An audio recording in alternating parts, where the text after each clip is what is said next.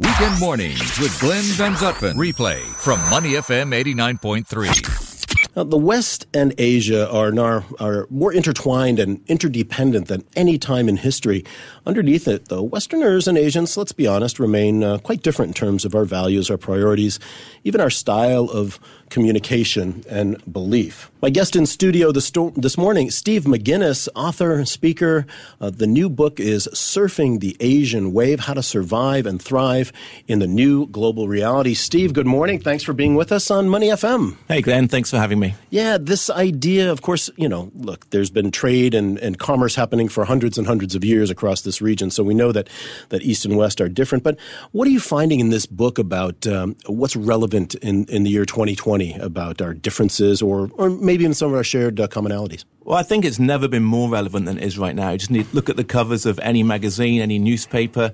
You have the two largest economies epitomizing the difference. You have Asia and, and the West in, as you say, fundamentally different. Uh, the West is valuing action, the individual, uh, immediacy, whereas Asia is much more about harmony, about the family, and about longer term planning. Uh, one of the interviewees made the remark that uh, in the West we're increasingly obsessed with quarterly reports, mm. whereas Asia is thinking in terms of human history. Mm-hmm. And how do you have the, such incompatible mindsets so interwoven? In the economy and in culture and in society now. And it's going to cause some, some conflicts and huge opportunities as well. Yeah, we've seen. I mean, even going back, let's say, thirty years when we when uh, when when Japan was buying America in the '80s, you know, the late '80s.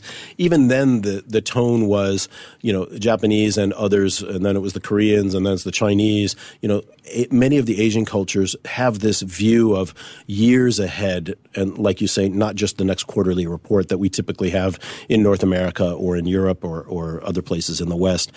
How do we then blend that? How what has been the those who have succeeded?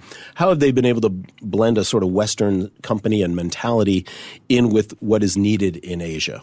Well, the fundamental need is to understand that the difference exists. Mm. You know, uh, as you mentioned, thousands of years the West and Asia have been trading and interacting, but those are a few people who were traveling a long way. There was a there was a, uh, an awareness that there was a difference. So you travel for hundreds of miles, thousands of miles across the trade routes. When my father first came to Singapore, it took him four months on a Navy ship. Right. Now you get on a plane in, in, in Heathrow and you're in Shanghai within five, six hours. In eight hours, you're in Singapore. So the immediacy is there. But that difference is disguised by the surface similarities. So you go to London, you go to Shanghai, you go to Singapore, you go to Tokyo, you see the same brands. You see the same stores, you see the same restaurants, and it's easy to be uh, confused by the similarities and think things are underneath it the same, but they're not. And the act of recognizing that there's a difference. That is the majority of the need, rather than coming into the situations, into the meetings, into the business deals on the assumption that your way of thinking is the only way of thinking. The moment you acknowledge that perhaps the people on the other side of the table might not be seeing things the way I am, that is most of the battle. But unfortunately, that is where most people on both sides are blind.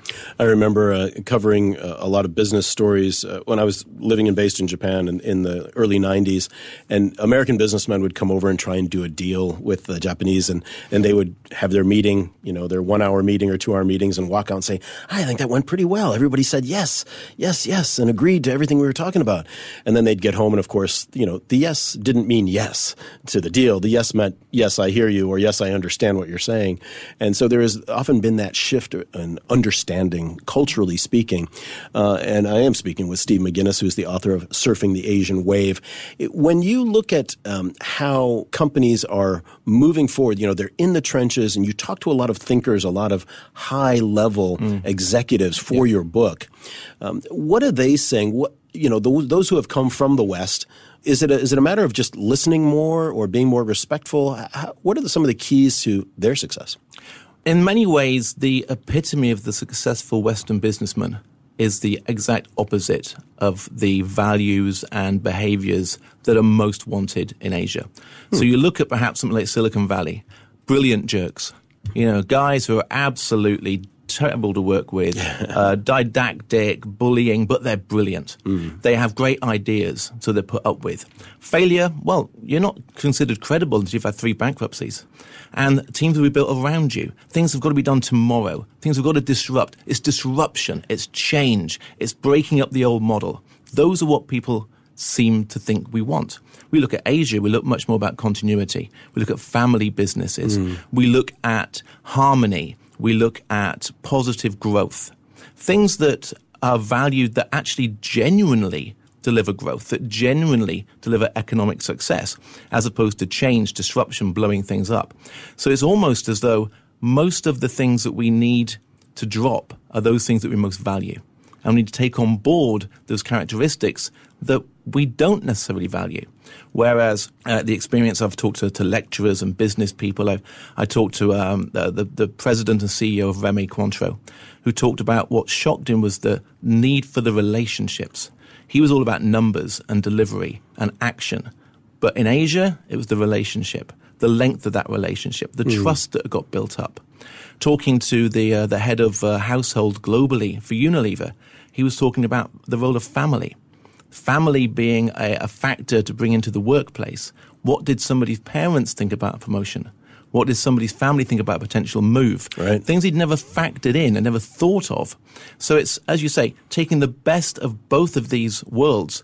But the hard bit, and again, that most people aren't even aware of, is that there is even a difference. That the way that they're seeing mm. the world isn't the only way of seeing it. So, is there uh, is there kind of a Venn diagram that can be drawn here between West and East? And as you mentioned, the West has a certain way of pushing and doing things. The East values the harmony, the family, those sorts of things.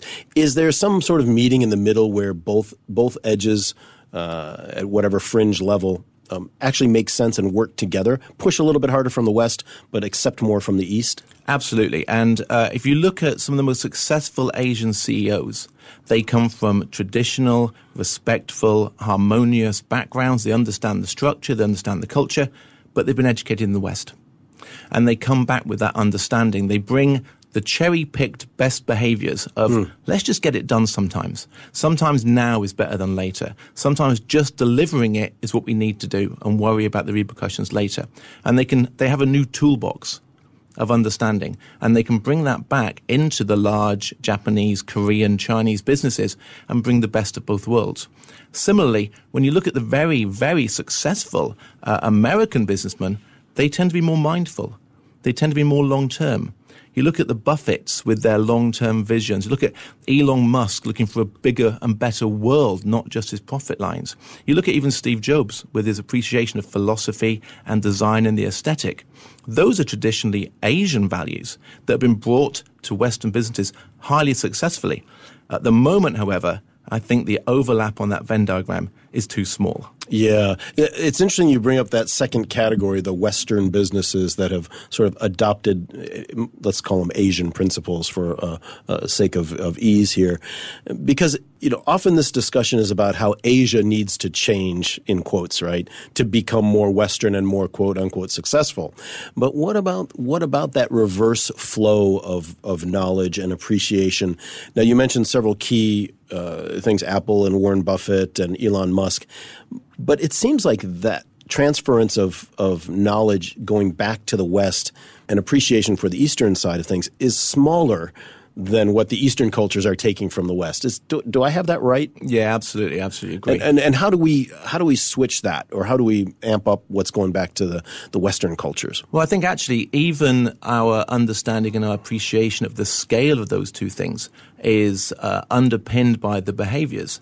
So when an American business buys an Asian business, mm. there's huge press releases, there's big fuss, a huge noise made about it. When an Asian business buys a Western business, very quietly done. Hmm. Let's wait until it succeeds mm-hmm. and then slowly build that business up. There's no overpromise. Yeah. There's no there's no boasting. So I think the the the uh, the influence of Asian businesses in the West, whether it's Australia, whether it's Europe, whether it's North America, is actually much stronger than most people actually probably appreciate, simply by the nature of how we do it. And I think China and Korea, Japan, Singapore have done a fantastic job of taking on those behaviors mm. to their benefit. And my belief, and again, this came from a few different people I interviewed, is that the West is sorely lacking in taking on similar levels of, of best practice and behaviors from Yeah. their Asian counterparts. Now, in the book, uh, Surfing the Asian Wave, uh, talking with author and speaker Steve McGinnes, uh, in Surfing the Asian Wave, you, you point out 11 key areas of cultural and psychological difference between Asia and the West. And, and then you have chapter subjects including relationships, power, family, risk and face, corruption, cronyism. To you, did, did one or more of those 11 key areas stand out as the pain, you know, the ultimate pain point or pivot point uh, for success uh, between East and West. Yeah, I think it was really down to risk aversion and uh, face. Was uh, over and over heard of examples of where uh, Westerners had believed the room agreed with them. Westerners had become frustrated because they didn't feel they're getting the buy-in. Westerners were annoyed because they didn't feel the enthusiasm was there or the risk taking was there, and that was really a misunderstanding uh, of the situation. Um, because there is now so little repercussion to failure in the West. As we said earlier, in some ways it's a credibility builder. Uh, the, and hearing lecturers and business people talking about how they would accidentally humiliate or humble a room full of people by demanding answers from them Right, publicly, right. by putting them on the spot, by not understanding why people weren't generating ideas themselves.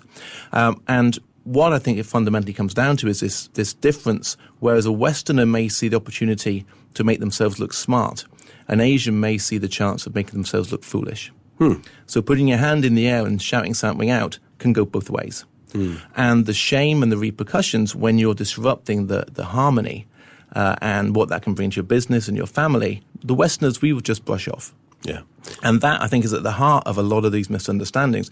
It's not seen as, uh, as, as, as good behavior to boast and shout and show off how clever you are. It's much more valued to be respectful and, and listen and learn. Whereas we've confused that with people not having anything to say. Interesting. You know, you've had a successful career, uh, over 20 years in the design field. And do you feel like, you know, now that you've done this book and all this great research, do you recognize places in your own past, in your own business history where you're like, oh man, I wish I wouldn't have done that. That was, you know, that was a big faux pas on my part. Do, do you see any of the, the, the challenges that maybe you had in your own career? Oh, absolutely. For a long What time. would you have done differently? Well, I, I mistood uh, action for character. Whereas I think we, we tend to think that what did I do at that last meeting? What did I deliver in that last project? Yeah. Uh, and thinking that is how you're going to be valued. And in fact, it's more about your character, who you are as a person, what you're going to bring to a long term relationship. Whereas we tend to think we're being judged by the last piece of work. Similarly, I think we put in a artificial break between work life and our outside of work life, our family, our friends. And I think some of the behaviors of uh, some of the Western business people can nec- not necessarily reflect well on them. And they're being judged as much by that as they are uh, and how they talk and how they act in the boardroom. Very interesting. And over-promising. Yeah. Over-promising, over-promising, saying what we don't necessarily know, saying what we think we know. Overselling and under-delivering versus the, the, the reverse of that, huh? Absolutely, absolutely. Yeah, very interesting. Steve, where can uh, people find the book? Uh, right now, it's available in all good bookstores and some bad bookstores in Singapore. Uh, and the ones that are left. Absolutely, and it's on an, as an ebook on the usual suspects on Kindle, on uh, Amazon Play, or, on Google Play, on Apple Books, and it'll be available in the UK and the US in June. And the book is called Surfing the Asian Wave How to Survive and Thrive in the New Global Reality.